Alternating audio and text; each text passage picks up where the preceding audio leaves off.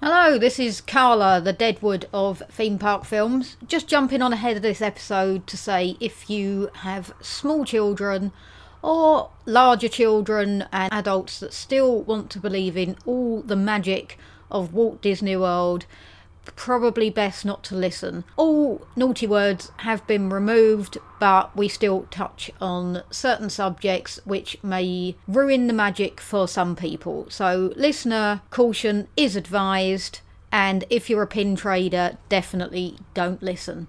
Other than that, we hope you enjoy the show.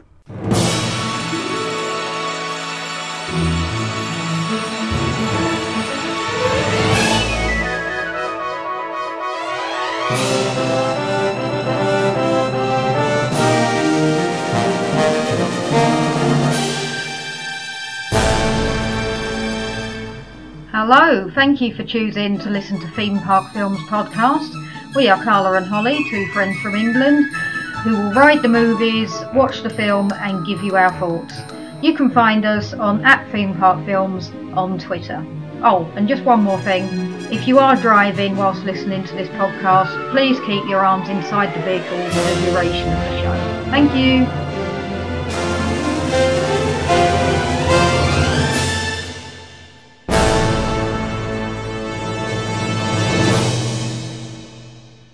Hello and welcome to Theme Park Films. I'm Carla, and as ever, I'm joined by Holly. Hello. And this week, oh, or this month, this week, like we're on weekly, we're not even This on year, monthly. This year. This year, yeah, this year, we are joined by a very special guest. We have got Dave from the Not for the Dinner Table podcast. Hello. Yeah, hello, Dave. Thank you so much for joining us. Thank you very much for having me. So, well, we'll, we'll, we'll explain why you're here in a second. Yeah, I think yeah. the title, the title of the episode may give it away. But just for our listeners, um, tell us a little bit about your podcast, Dave, and what you do.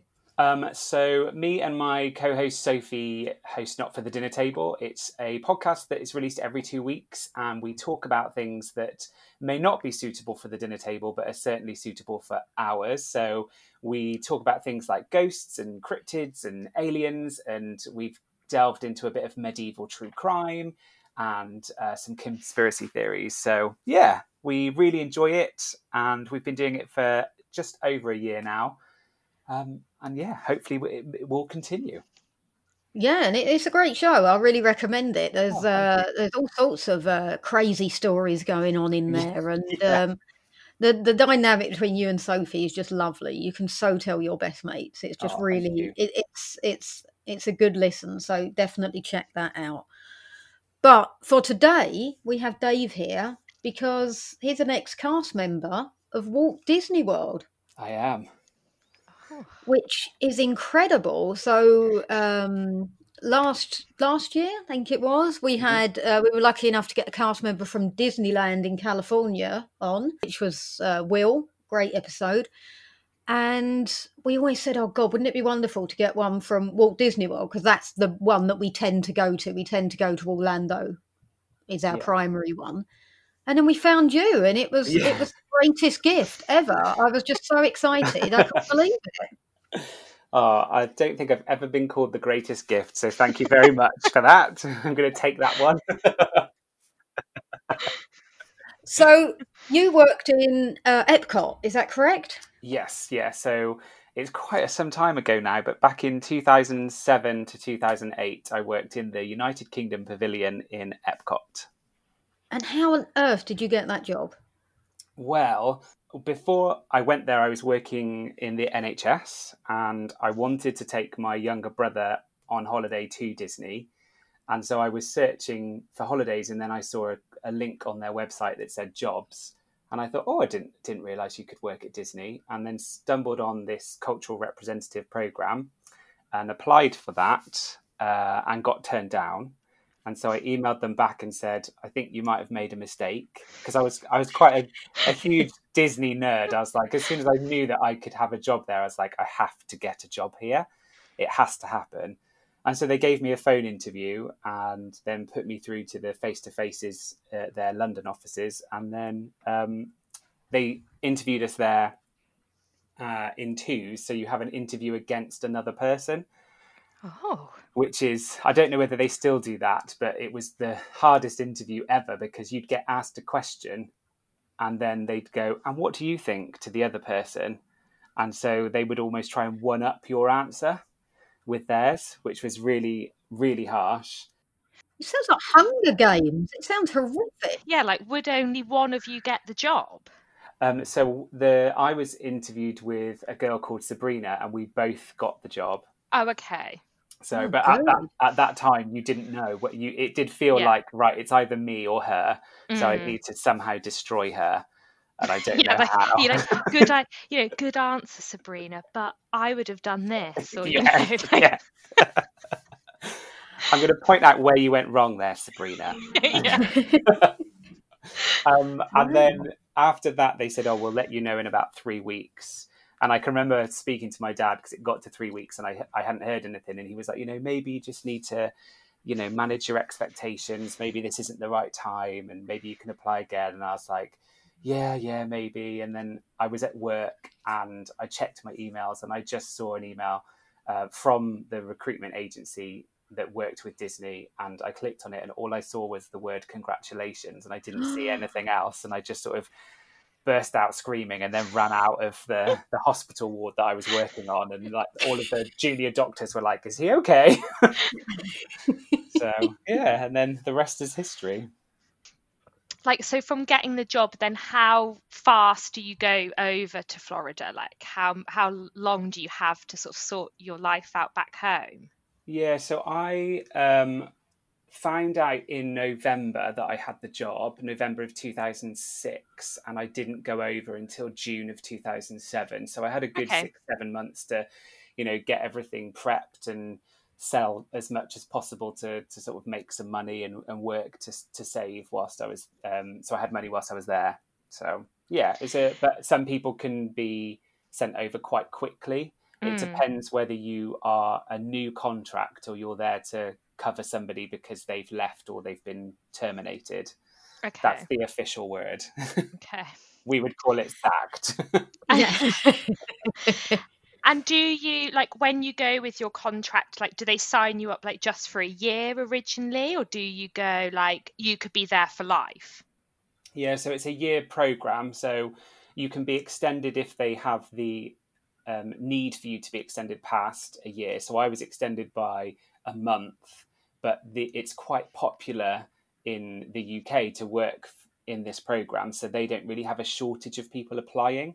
oh But okay Where um, you look at the Chinese pavilion in Epcot, there were some people that worked in that pavilion that had been there for three or four years because it was so difficult to get Chinese people to come and work for Disney that they just extended the people that worked there. oh Yeah. And then so so obviously you go over to di- you know you go over there and stuff and then you know what's your sort of what's the living accommodation like? Um, so it was really nice, actually. It was we lived in a gated community, so everybody that worked for World Showcase in Epcot li- lived in the same place, which was called the Commons. Um, there are a couple of more. There are a couple of others. Uh, when I was there, there was Vista Way, which is where all the college program people lived, and I think Chatham House was also mainly for the college program. So those are American kids that during their summer breaks um, would come and work for Disney on the college program, and then the Oh. Commons was purely for the internationals. So when I arrived, it, it I lived with a Japanese guy called Tomoya and two French guys called Baptiste and Benoit. So you live, uh, you have like a communal space, and then you have a room, but you share the room with another person. So I shared the room with Tomoya, which was kind of strange to begin with to get used to because I'd never been in a situation. I mean, I'd shared a, a room with my little brother when I was younger, but yeah. I'd never been in a situation where I was sharing a room with a random person that Yeah. is from another country and is culturally quite different. So, like for one, I can remember one day I came home from work and there was a girl with Tomoya in his room, and I was like, "Oh yeah, no problem, no problem at all." And he was so so mortified that he, so he came out, kept apologising. They weren't doing anything; they were just sat talking. And I was like, it's absolutely fine, Tomoya. Just, you know, put a tie on the door handle Yeah, and I'll yeah. know not to come in. like, it's absolutely fine. And he was like, oh, I'm so sorry. I'm so, so sorry. Um, but then eventually I moved in with another guy from the UK pavilion because there were single bedroom apartments, so one beds, and a lot of the countries liked to keep those within the country. So you try and keep um, the one beds because they were the nicest apartments. They were usually Hmm. quite big for only having two people there. So I was asked to move in with him, and I was like, "Yeah, no problem," because there's no. Um, you can't. I don't know whether you can now, but at the time I was there, it, it was men um, and women were kept separate, so you couldn't live with females. You only lived Oh. with males. So, Okay. which was great for me because um, I, I'm gay, so it, it meant it meant that I, like if I had a relationship with somebody and I could move in with them, it was I think it was very fine. forward thinking of Disney at the time. So- but um, no, it, it was really nice. It was reduced um, rent. Um, everything was taken care for you. You just had to clean the place, keep it clean. But yeah, it was it was really nice. I really enjoyed living in the Commons. It was good. And then they put on transport to and from work, so you just would get on the C bus to go to Epcot of a morning, and then you, they drop you off at the cast member entrance, and then you'd go and have some breakfast, and then go to work. Okay. So when when you initially applied, did you know you were applying for Epcot, or do they just kind of give you a park and a place? Yes, because the cultural representative program of, is what it was called is mainly based in Epcot. So it's the the eleven countries. I should know that. I think it is eleven. I can't believe I'm even questioning myself. That's oh. Let's not continue this interview. It's over. I I failed as, as, a Disney nerd. You sound like a fraud to me, and I'm afraid you're going to have to leave. But yeah, so it was it was mainly for that. But there were a couple of others that would work in different areas. So some individuals would work in guest relations, and they would still be in the cultural representative program. So guest relations would be, um, you know, your sort of front of house. So if you go into the Magic Kingdom on the left, you could go and get your "It's my birthday" pin or "It's our Yeah. Yeah. anniversary celebration," things like that. So yeah, mainly in Epcot, but some guest relations as well, and some Animal Kingdom um, jobs as well We're also cultural representative, but obviously not the United Kingdom. No, that wouldn't work, would it? No, no. Whenever I go past the UK, and I'll be honest, I don't often stay very long in the UK part of Epcot because I'm from the UK. Mhm. Do they ask you to like exaggerate your accent or something? Because someone called my dad bloke once, and I was just like, that would never happen. He was like, "Hello, bloke." Um, no, they never asked, they never asked us to exaggerate our accents, but we used to get a lot um, of people coming in and going, "So you're an actor, right? You're you're not you're not really from the UK." Right. we would be like, they think "Yeah, you're putting the, vo- the accent on. They do, yeah. They think you're absolutely um, an actor. And one day I'd left my name badge at home, so I had to wear somebody else's, and it said that I was from Maine um, in the US, and I think my name was Blake for the day.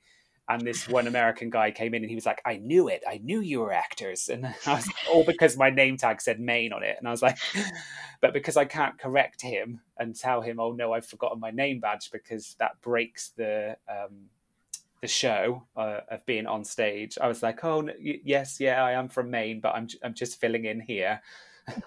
Originally from the UK, but live in Maine." And he was like, "Oh, okay." So yeah, it was. Oh, But they, um, it, you kind of do become a little bit more British the longer that you're there. In a strange way, you Yeah. are al- you almost do become a little bit of a caricature of yourself because you you want to put it on because in a strange way I became more proud to be British working there than I sort of ever have I've, I've, have been at home if that makes Yeah. sense hmm. Yeah. yeah, no, definitely. Yeah, I can see that happening. yeah Well, and I guess for quite a few people, you know, that would go into, you know, the different countries, you, you know, you wouldn't have necessarily been to the UK, like when you're No. visiting. So I guess some people would be like, wow, this is what the UK is really like. yeah So then, Yeah. you know, when you're there, like, hello. yes what what pip pip yeah I mean, it's, it's not a bad representation. It's just a very stereotypical representation. But then, you know, a lot of stereotypes are based on fact. So it's not Mm. necessarily, you know, I don't think it's a bad representation.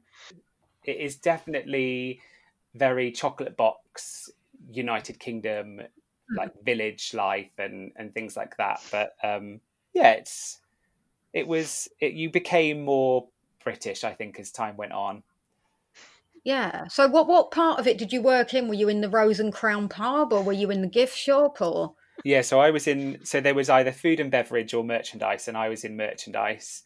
Um, Oh, but you, okay. you always became friends with people in food and beverage because they made the tips.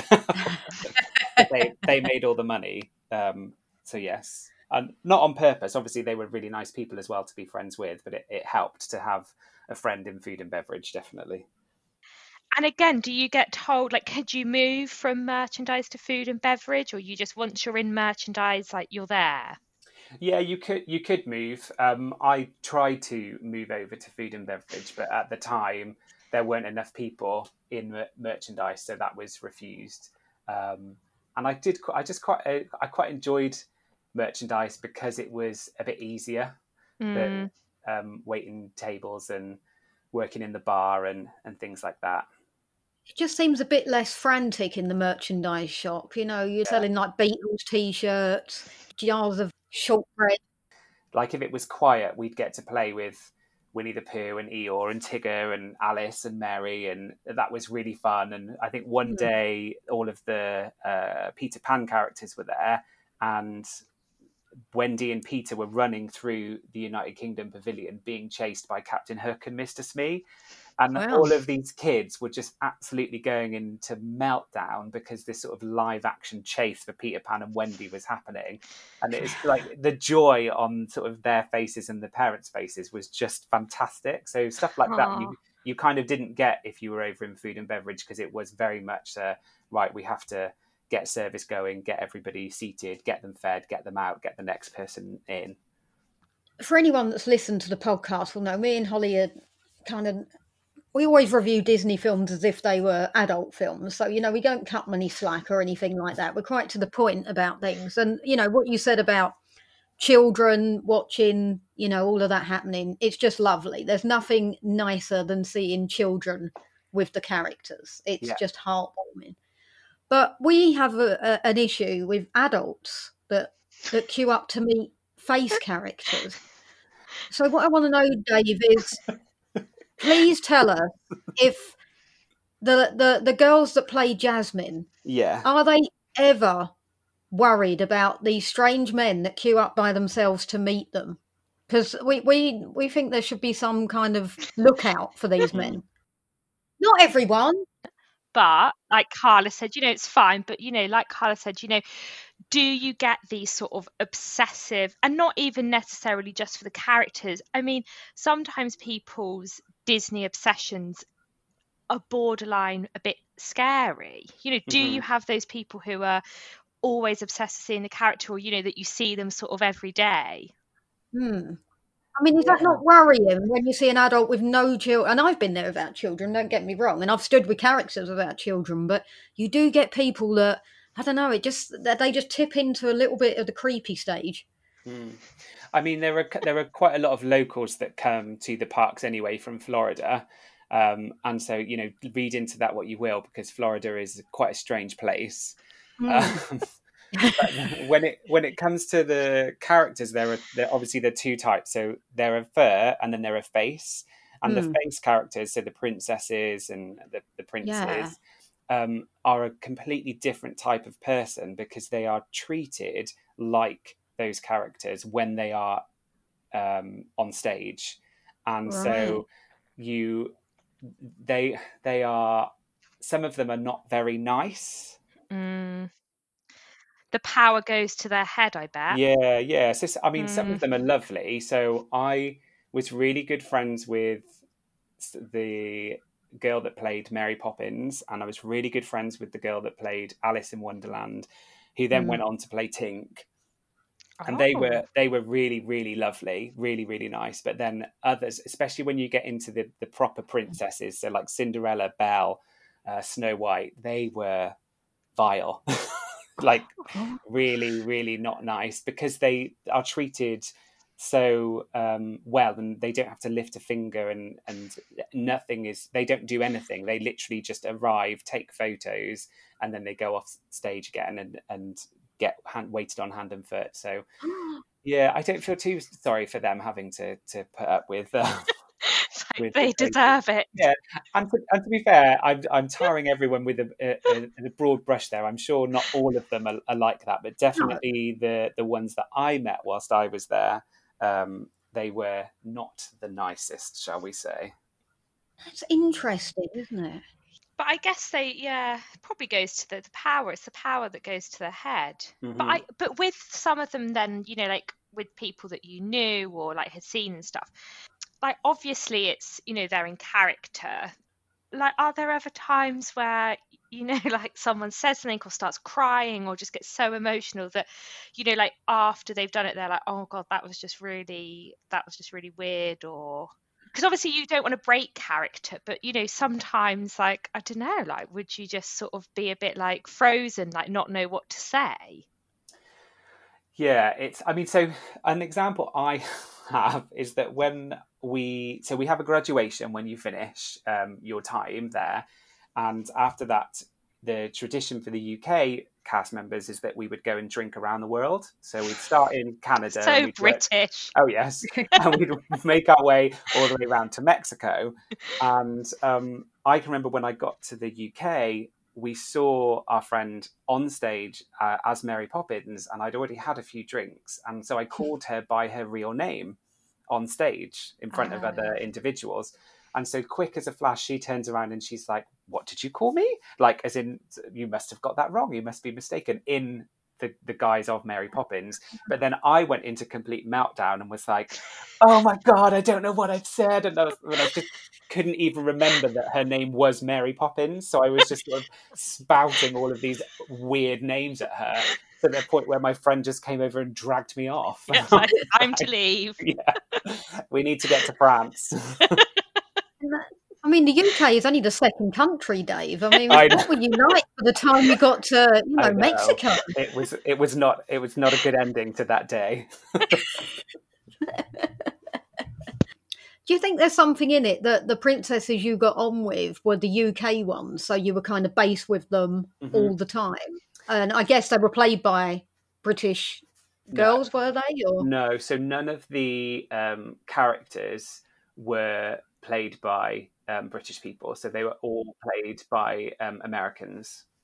So they they had to learn how to do a pretty good accent then for for Mary Poppins especially because that's like cut glass English, isn't it? Yeah, and so and she also had to learn how to say supercalifragilisticexpialidocious backwards because obviously that's what Mary Poppins can do, oh. and she could literally reel it. I mean, I can't, but she could reel it off like that. And the, again, like just seeing the kids' faces would be like, wow, it must be her because she knows how to say it backwards. It's just crazy.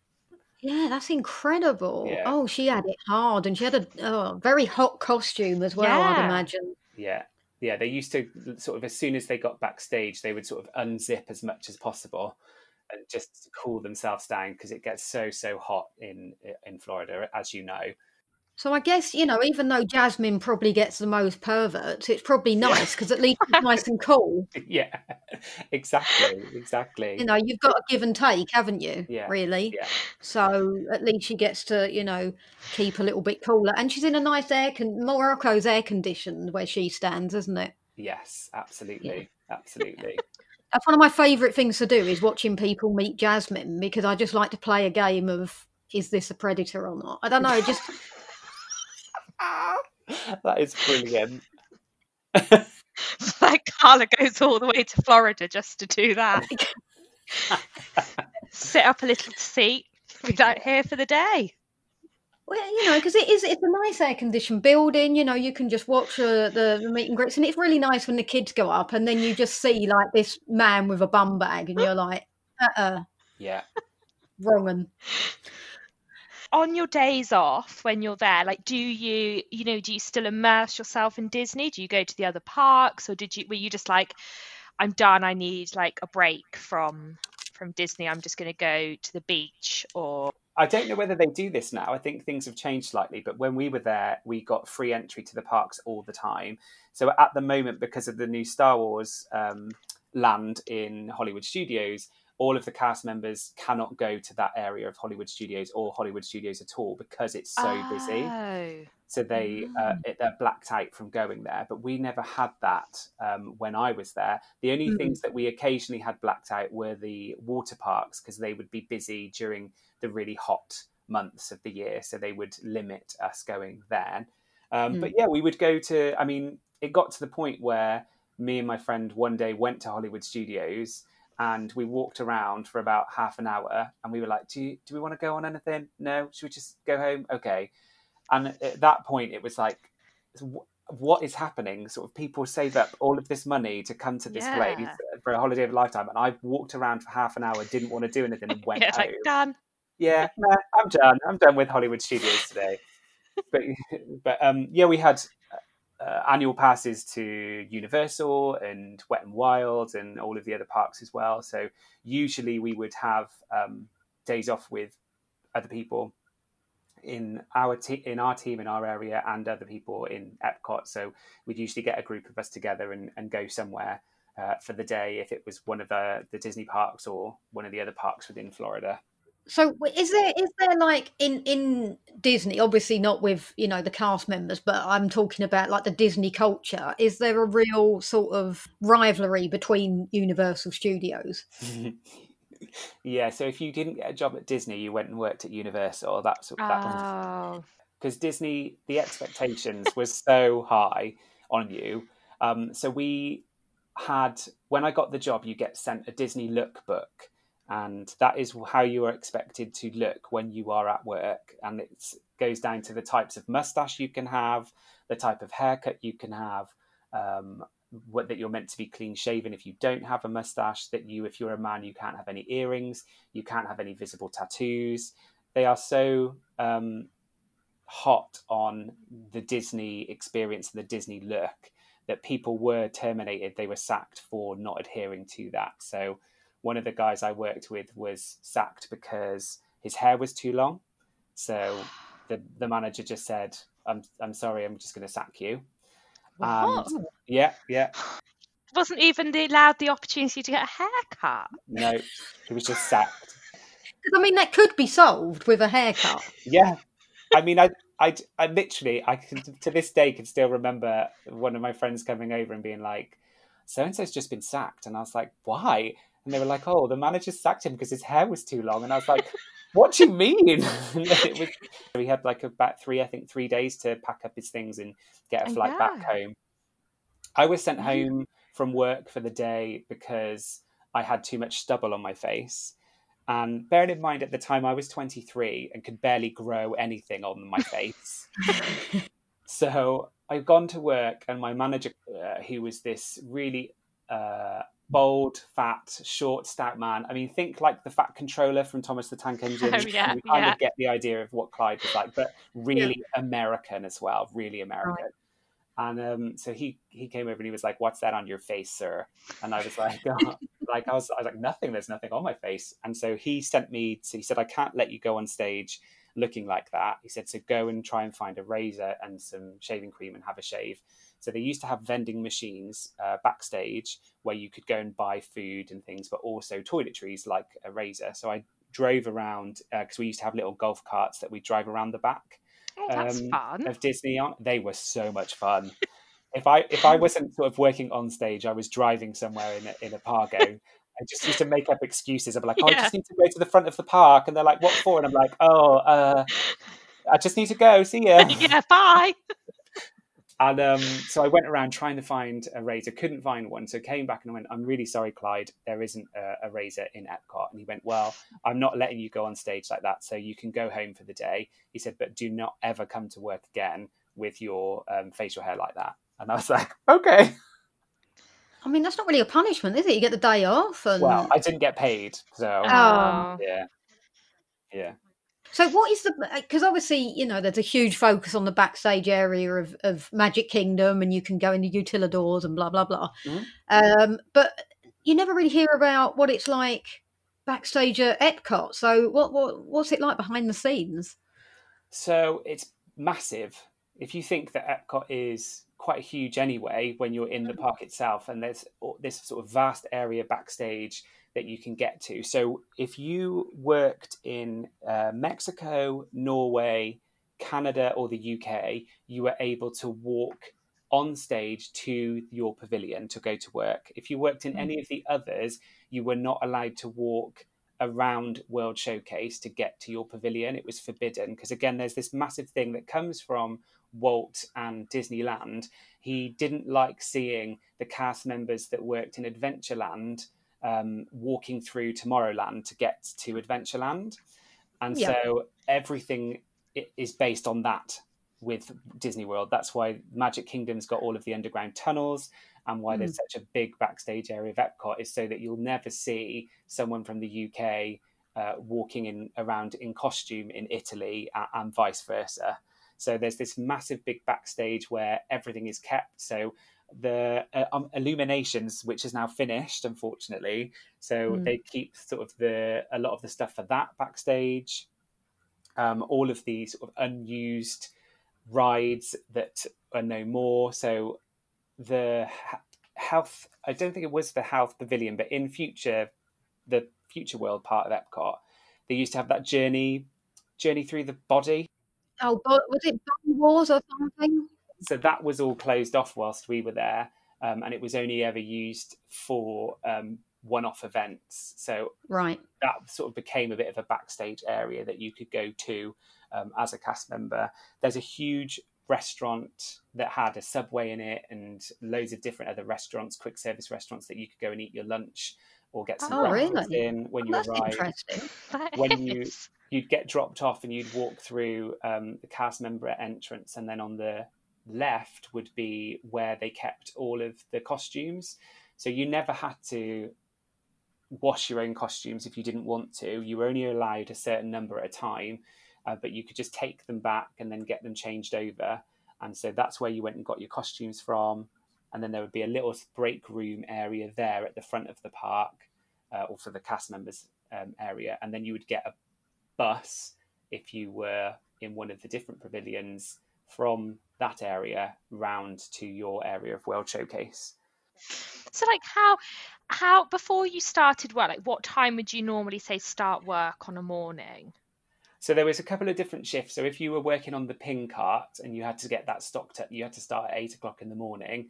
But if you were just working normally, you didn't start until ten because World Showcase opened later than the front of the park um, which was really nice because you could always have a, a lie-in. So if you'd been out the night before, which usually happened, you you were never too too bad because you didn't sort of tip up to work until you know ten o'clock, and then you'd go and have your Monday briefing with the manager every uh, or morning briefing with the manager and the different pavilions. So the managers look after about three pavilions or two. Oh, okay. Um, so Canada, the UK, and France were looked after by the same group of managers. So we would always ah. have our briefings in the morning together. So that's the only time you, we were allowed to walk to um, the different areas. Yeah, because it, it's roped off, isn't it, early on in the morning, so you can't you can't get around it. But I think the longest shift I did, because the other issue is they, they can force extend your shift. Right. So if you someone calls in sick and they haven't got any cover, they can force extend you. So one day I had the pin shift, uh, so I was meant to finish at like four, but then the guy that was working the floor stock shift, so they're like the supervisor for the afternoon, called in sick. It was extra magic hours, so I was force extended until one o'clock the following morning. Oh my god! Yeah, that was hard work. I was quite hysterical by the end of the day.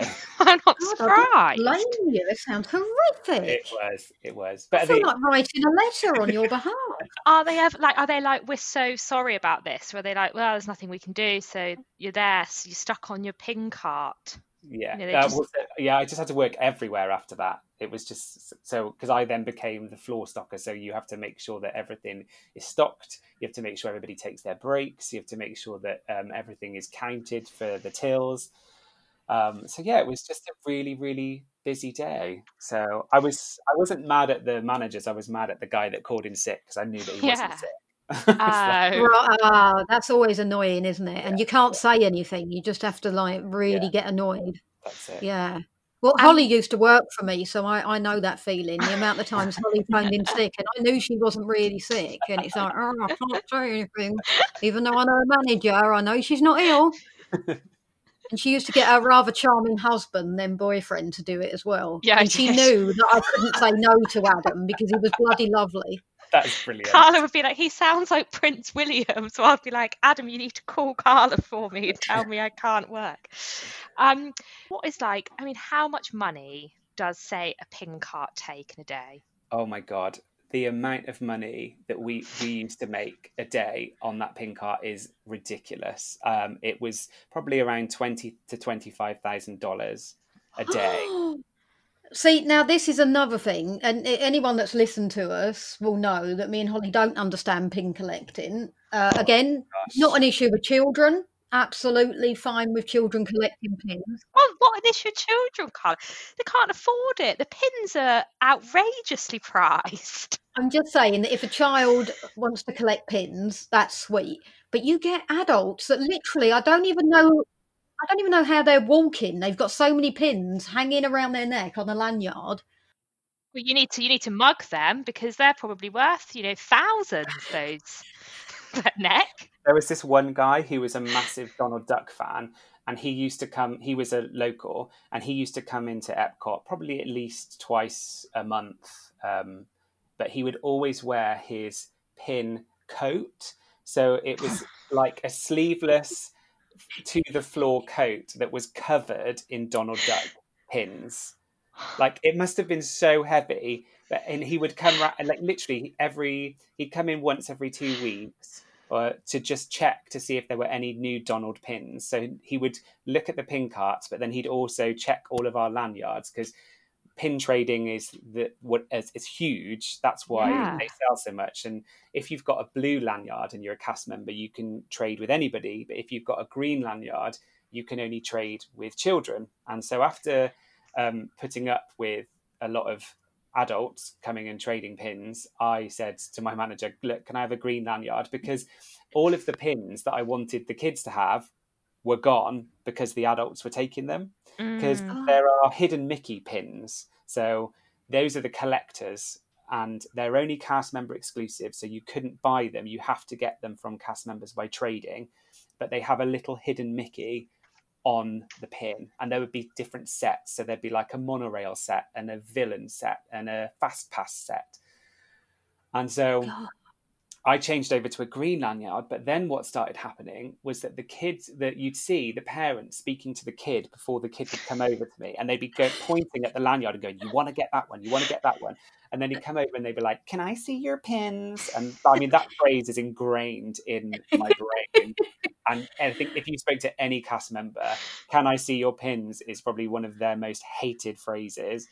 And you'd be like, "Yeah, sure thing," and they go, "Oh," and then they'd obviously see one that they liked versus the one that their parent Oh. wants to get, and they go, "Oh, can I have that one?" And I'd be like, "Yeah, sure." And then literally from twenty feet away, uh, the mum would storm over and go, "No, no, no, no, no."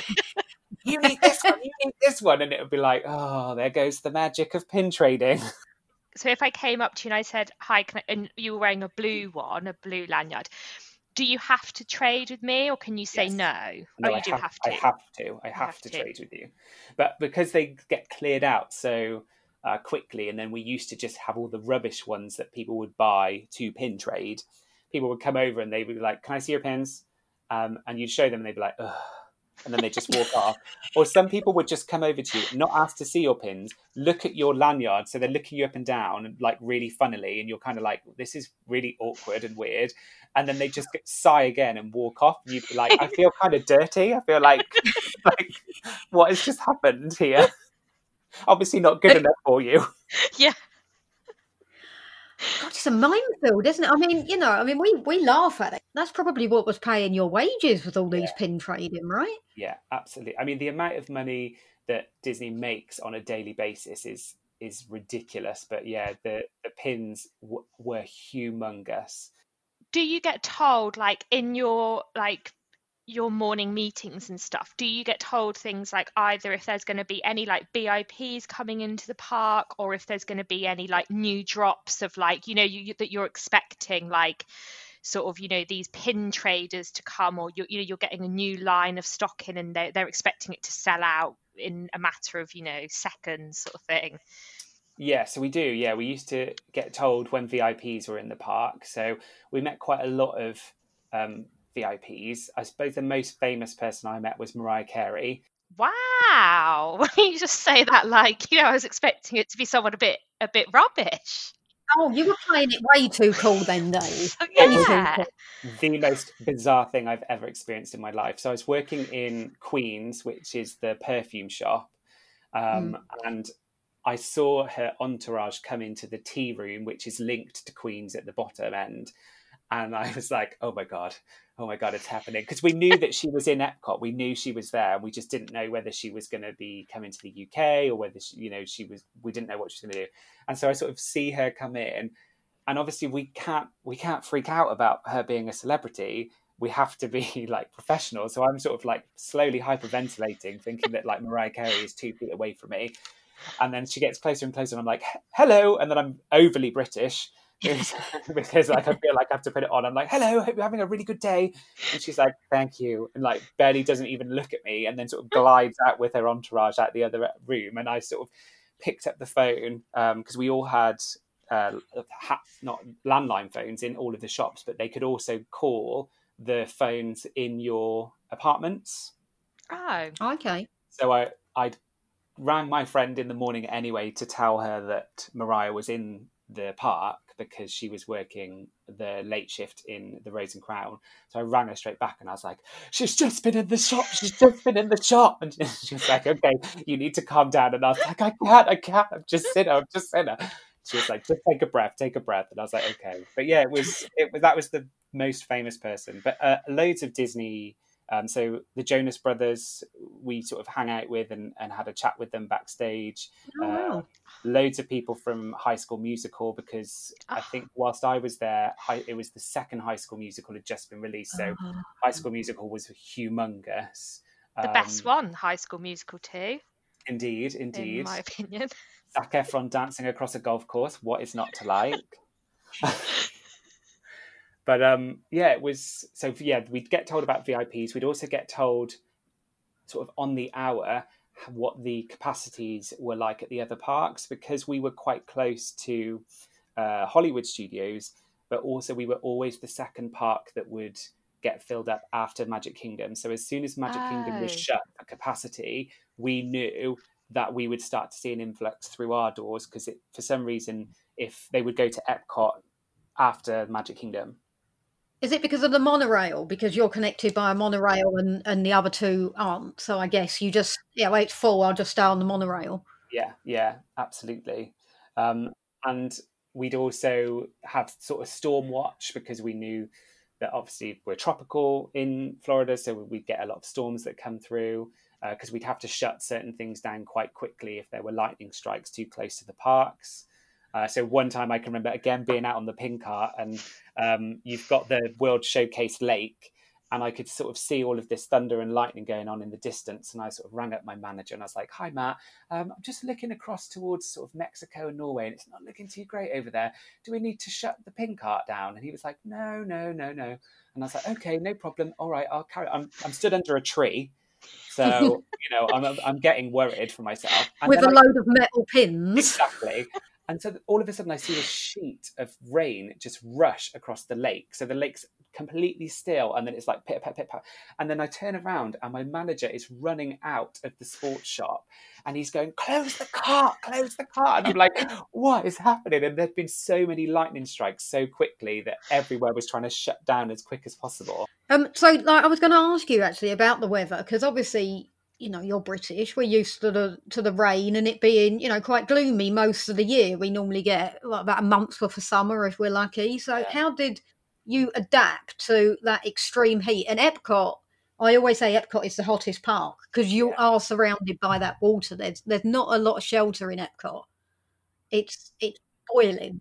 It was hot a lot of the time. It definitely takes uh, a while to get used to it especially as well because at the time they've changed the UK costumes, but we the gents had to wear knee high woolen white socks Oh, as part of their costumes. So our our our tops were kind of like this, um, you know, Mark Darcy, like open flowy shirt sort of thing, and then we had these grey to the knee sh- shorts, and then we had the knee high white socks that we had to wear. So you were you were warm all the time, even when um, it wasn't warm.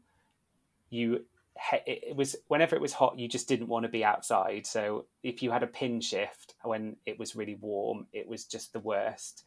Um, and then you just couldn't wait to get back into the air condition, uh, air conditioning of the shops. But um, yeah, it took a while, and even in the winter months, we actually did feel the cold because you do become acclimatized to it.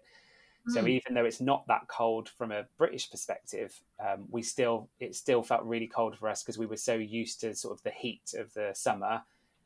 Like when you're there for the year, do Mm. you get holiday days? So like could you come back to the UK for like a holiday or are you just there for the year? And then do you have to work like are they are there certain days like you have to work Christmas because it's the busiest time or whatever? Yeah, so we had two weeks holiday for the whole year. So that's usually what Americans get from a holiday perspective, anyway. Oh, poor people. Awful, absolutely awful. So I saved the majority of my holiday for when my parents came out.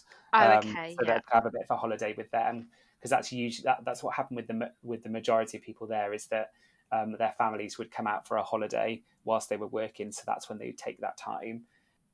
I was I got to have Christmas Day off, Oh. um, which was quite quite nice. So usually it would depend on your shift patterns, um, and if you had the day off, they usually let you have it off even even if it was Christmas Day. Oh, okay. Um, I had to work the 4th of July, which is probably the best day that I worked uh, at Disney because I've never, I mean, Disney do fireworks well, um, Mm. but the 4th of July fireworks in Epcot, it- I've never seen anything like it in my life. It was just the biggest fireworks show to the point where it felt like the ground was shaking. It was that many fireworks going off all at once. It was amazing. Um, we had to work Thanksgiving because that was quite a busy day. But no Christmas, I was off. So we had Christmas Day at, our, at my apartment, and then people would just come in and out throughout the day because some people were working, but they'd be working in the afternoon. So they'd come in the morning, and we cooked loads of food and turkey and all the trimmings, and so that was re- it was really nice. It was a very lovely Christmas. Oh, That sounds nice. So I don't, I don't know if you're going to know the answer to this, Dave, but one of our uh, our younger listeners, Zach, Yeah. who uh, who was 11 yesterday, so happy birthday, Zach. Oh. Zach would like to know how how do they choose the countries that are there, and he would like to see the Caribbean and Australia added, which I'm all for. But um, I don't know if you Yeah. know how they chose which countries go there, because I've heard a rumor that there is actually room to add more. They just haven't got round to it. Um, yeah, so whilst I was there, there was a huge rumor that Australia was going to be added as a country. Um, obviously, that hasn't happened because we are what 13 years since, I was there and still no Australia. Although there is still- there is an there is an outpost um, between uh, two of the countries, and that was sometimes manned by Australian um, staff. So Australian people could still work for Disney, but obviously there was no pavilion for them. Mm. I'm not I'm not 100% sure how the countries were chosen. I think that they did go out to um, embassies originally and countries and ask whether they wanted to have um, their country represented within World Showcase. Ah. There is enough space to add, I think, four more countries to World Showcase should they want to.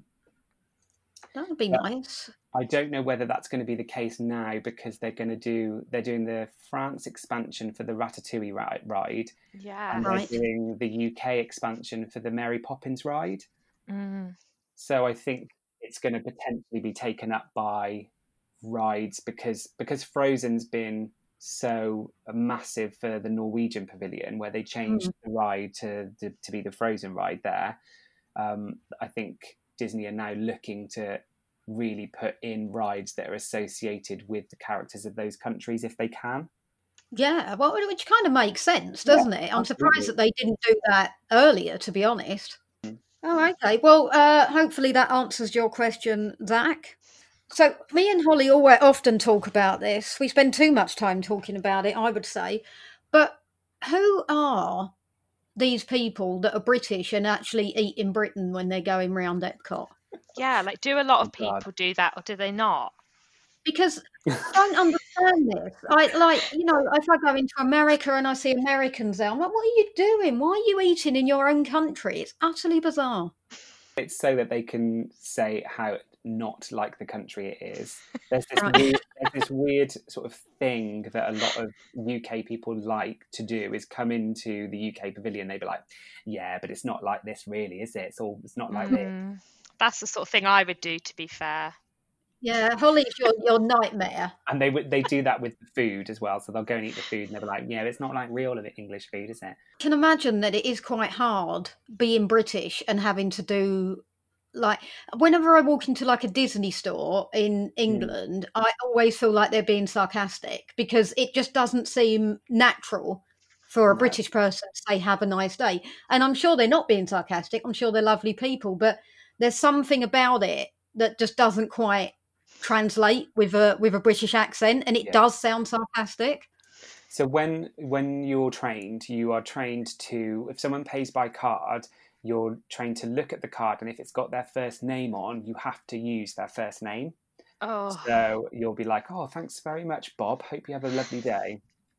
And that's so ingrained in you that you then start when you're you go out and you see other people, you check their name badges and you'll you'll call them by your name and you'll have a chat with them. So when I got home, I think the first week I went got home, I had to go to Boots because I needed to get some toiletries, and I got to the counter and there was this old lady on the counter. She rang up. She was like, "Oh, this is so and so." And I was like, "Oh, thanks very much, Wendy. Here you go." And I called her her name Wendy, and she, the reaction that she gave me was like, "What the? How the hell do you know my name?" Like she was raging that I'd called her by her first name, and I was like, "Oh, it, it's just on your, your name tag." And I was like, "Oh God, take me back to the bubble. I need the Disney bubble." you have to like explain to everyone like i'm sorry I, have just been working a year in disney. Yeah please forgive me. I'm yeah. so sorry that uh, you know my customer service skills are, are so good right now. They'll, they'll get worse as time goes on. Yeah. Did you used to go out to the resorts as well or did you did you not have yeah we did it we did everything. So stayed in quite a lot of the resorts. So Saratoga Springs, I really, really love. Mm, um, that's where Lyle. That's where my friend's meant to be going. Actually, well, he's meant to be going in May, but yeah, don't think it's going to happen. So. No, maybe possibly not. Possibly. Yeah, well, in case you're listening in the future, we're currently in lockdown. The the world, it's the it's the coronavirus time uh, yeah. uh, that we're recording this. So um, we're all sitting in separate parts of the UK, recording over the internet. So um, yeah, for the first time ever, Disney World is Closed. is shut. Yeah, which no. I think the last time it happened was 9 11. Yeah, um, but obviously not for the duration it's been closed now. Uh, because I still am part of one group on Facebook, and I, th- I think they've actually sent a lot of the UK cast members home that, uh, oh. that are oh. doing the program at the moment. I, th- I think a lot of them have been sent back. Well, I, well, yeah, I guess there's no no point them staying there right now, is there? Exactly. There was lots of perks, lots of discount, and they'd also do a lot of um, sort of team building stuff with food. Food was quite uh, a key thing where you would just come all to come together and they'd do barbecues and cookouts and Aww. things like that. So that was really nice. And then they would do special cast member events. Um, in World Showplace, which is just between Canada and the UK. It's like a private area that can be hired for certain events. Um, so they do like a cast member appreciation day where you'd Aww. go and like get loads of food and there'd be loads of prizes and Figment would be there, which was lovely because he wasn't sort of always out at that time because I think they'd shut Journey into the Imagination whilst we were there. Um, hmm. So you didn't get to see Figment. So that was nice. And he was my housemate's, my later housemate's sort of favourite character. He was a huge Figment fan, so that oh. that was a oh. great day for him. he, he absolutely loved that. 13 years since I worked there, and I still talk about it now um, as one Mm. of the best experiences that I ever had. When you It- were leaving, were you like, I need to just stay? You know, like, did you get into that? Was it a bit like, like you said, you know, were you in that kind of Disney bubble? Yes, it, it, it is absolutely that. And you can even see it when you're there, sort of when you leave the area of Disney to go sort of to the wider parts of Florida, or if you if we went outside the state, you'd be like, oh my gosh, like what's happening? You'd sort of see people walking down the street with guns, and you're like, what? what? Yeah. Where, where am I? Oh gosh, yeah, I'm in America. Um, but when you leave, you because you form this really strong bond with the individuals that you work with and, and live with, because you're kind of there on your own, and we're all relative. We were all relatively quite young whilst we were there. We were all early twenties. Some of us were teenagers because they were doing their uni year, or they Mm. were um, doing a gap year before going to uni. And so you sort of become such a tight knit group when it is time to go home. It is really, really difficult to to to leave. Um, I mean, you, you have to because your visa expires. I was extended for a little bit, which was quite difficult because at the time I was living with a new housemate and we both put in for extensions to our contracts. He hadn't been there for the full year because he had chosen to come out and fill somebody who'd been terminated.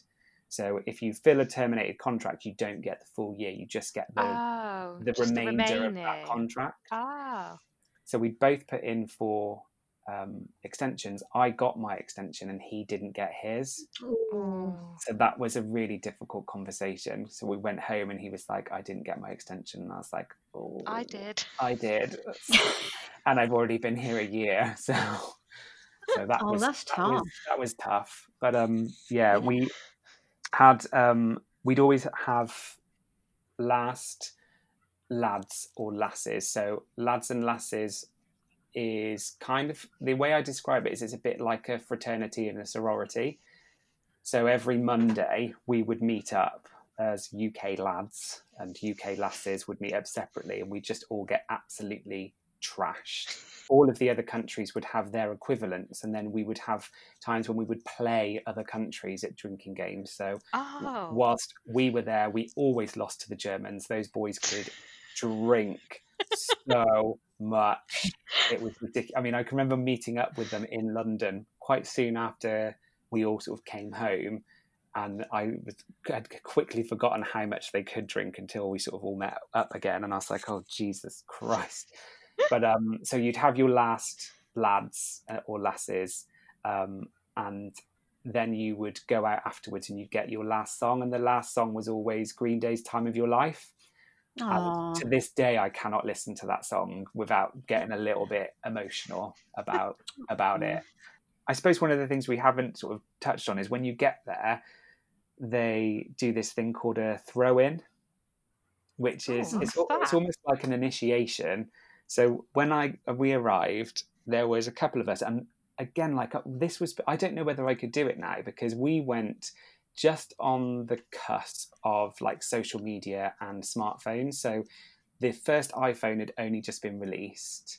Uh, Facebook was still very much on computers. And so you really had to sort of make an effort with. I mean, I had a flip phone whilst I was there, um, rather than uh, yeah. You just had to make quite a lot of effort to get to know in, individuals and, and like stay in touch. Whereas now, obviously, we've got so many different ways to do that. It's a, it's a lot lot Yeah. easier. And so we got there, and they were like, "Oh yeah, you know, we're gonna um, have a bit of a party to welcome you all. It's going to be at this apartment." And I was like, "Oh, "Okay." So we all went along, and we got there, and there was just no one there. And I was like, "Oh Jesus!" Like no one, no one wants to meet us. Like, what have I let myself in for? I've just flown all of this way, and I'm sat in a room with three other, four other new people, and no one wants to meet us. That's great. So then they come and get you from that apartment and take you to another apartment and then they put you straight in a bedroom. But as you go through you can see that every single person from the UK pavilion is in that room. And then they bring you out one by one and then they introduce you to the pavilion. So you sort of say who you are where you're from. Um, they ask you if you're gay or straight. They um, get you to do a position with some kind of stuffed toy. Good And then they um, pie you in the face with like a pie, and then they give you a shot of something, and that's it. You're welcomed into the UK pavilion. Is this official? Uh, n- no, no. No, I was going to say this can't be endorsed, surely. Oh gosh, no, no. Disney would absolutely not not endorse that. But in a strange way, it was a really not because it sort of breaks down you, your barriers quite quickly. Because all of a sudden you are telling everybody who you are, uh, ev- everyone's there, and you're making a, a bit of a fool of yourself. And so it just then makes it easier to talk to people and get to know people and, and things like that. And British people probably need that. We need to be forced to do it Absolutely. because otherwise we'd be like, you know, talking about the weather for the first six months you were there or Yeah, something. yeah. yeah. And then, like on the tenth month, you finally make a friend. yeah, yeah. yeah. To round off, Dave, what was your what was your top experience there? Would you say what's the what do you always look back on and say was the the best time, the highlight? so the best highlight for me was it was the 25th anniversary of Epcot whilst whilst we were there, and I was chosen to take part in the 25th uh, rededication ceremony of Epcot. So they did um, a similar ceremony to what they did when Epcot opened, which was called the pouring of the water. So they had water. They didn't have uh, it for the rededication, but when it opened, they took water from each of the main rivers of the country. So like the River Thames for us and then they would pour it into the fountain, which is no longer going to be there. I think. I think it's with all of the refurb of Epcot, they're going to. I think it is going. Oh. Um, but I got to meet Marty Sklar that day, and so Marty Sklar is um, a Disney Imagineer who's worked on every single Disney theme park in the world. So he's Wow. a huge deal for sort of Disney geeks. Hmm. Uh, and I got to meet him and have a, a chat with him. Like he, this man knows or knew Walt Disney and worked with Walt Disney whilst he was alive. So it was Wow. just sort of this huge deal. And I was like, can't believe that I'm meeting Marty Sklar and and my although it doesn't look like me and it could be a completely other person, there is a photo of me forever in Epcot at that rededication ceremony because they have like a timeline of events and I'm in, that, in that photo. So I feel like there's always a piece of me that's there. So I suppose that was Yeah. probably my highlight is me- meeting him and doing that rededication. that's fantastic. Wonder how they got the um the water from every every country. I'm surprised it passed customs. I live next to the River Thames, and you know it, it's very brown and mucky. And did someone just you know take a small sort of little cup with them on the plane? I, I don't know. It's weird. I wonder. It is weird, isn't it? Trust Holly. Sorry to take away from your your moment. I'm just like, how did they get the water there? and it's just sort of like little things that I really loved. So, so Epcot is obviously experimental prototype community of tomorrow, but for people that worked there, it was every paycheck comes on Thursdays. That's when we got paid.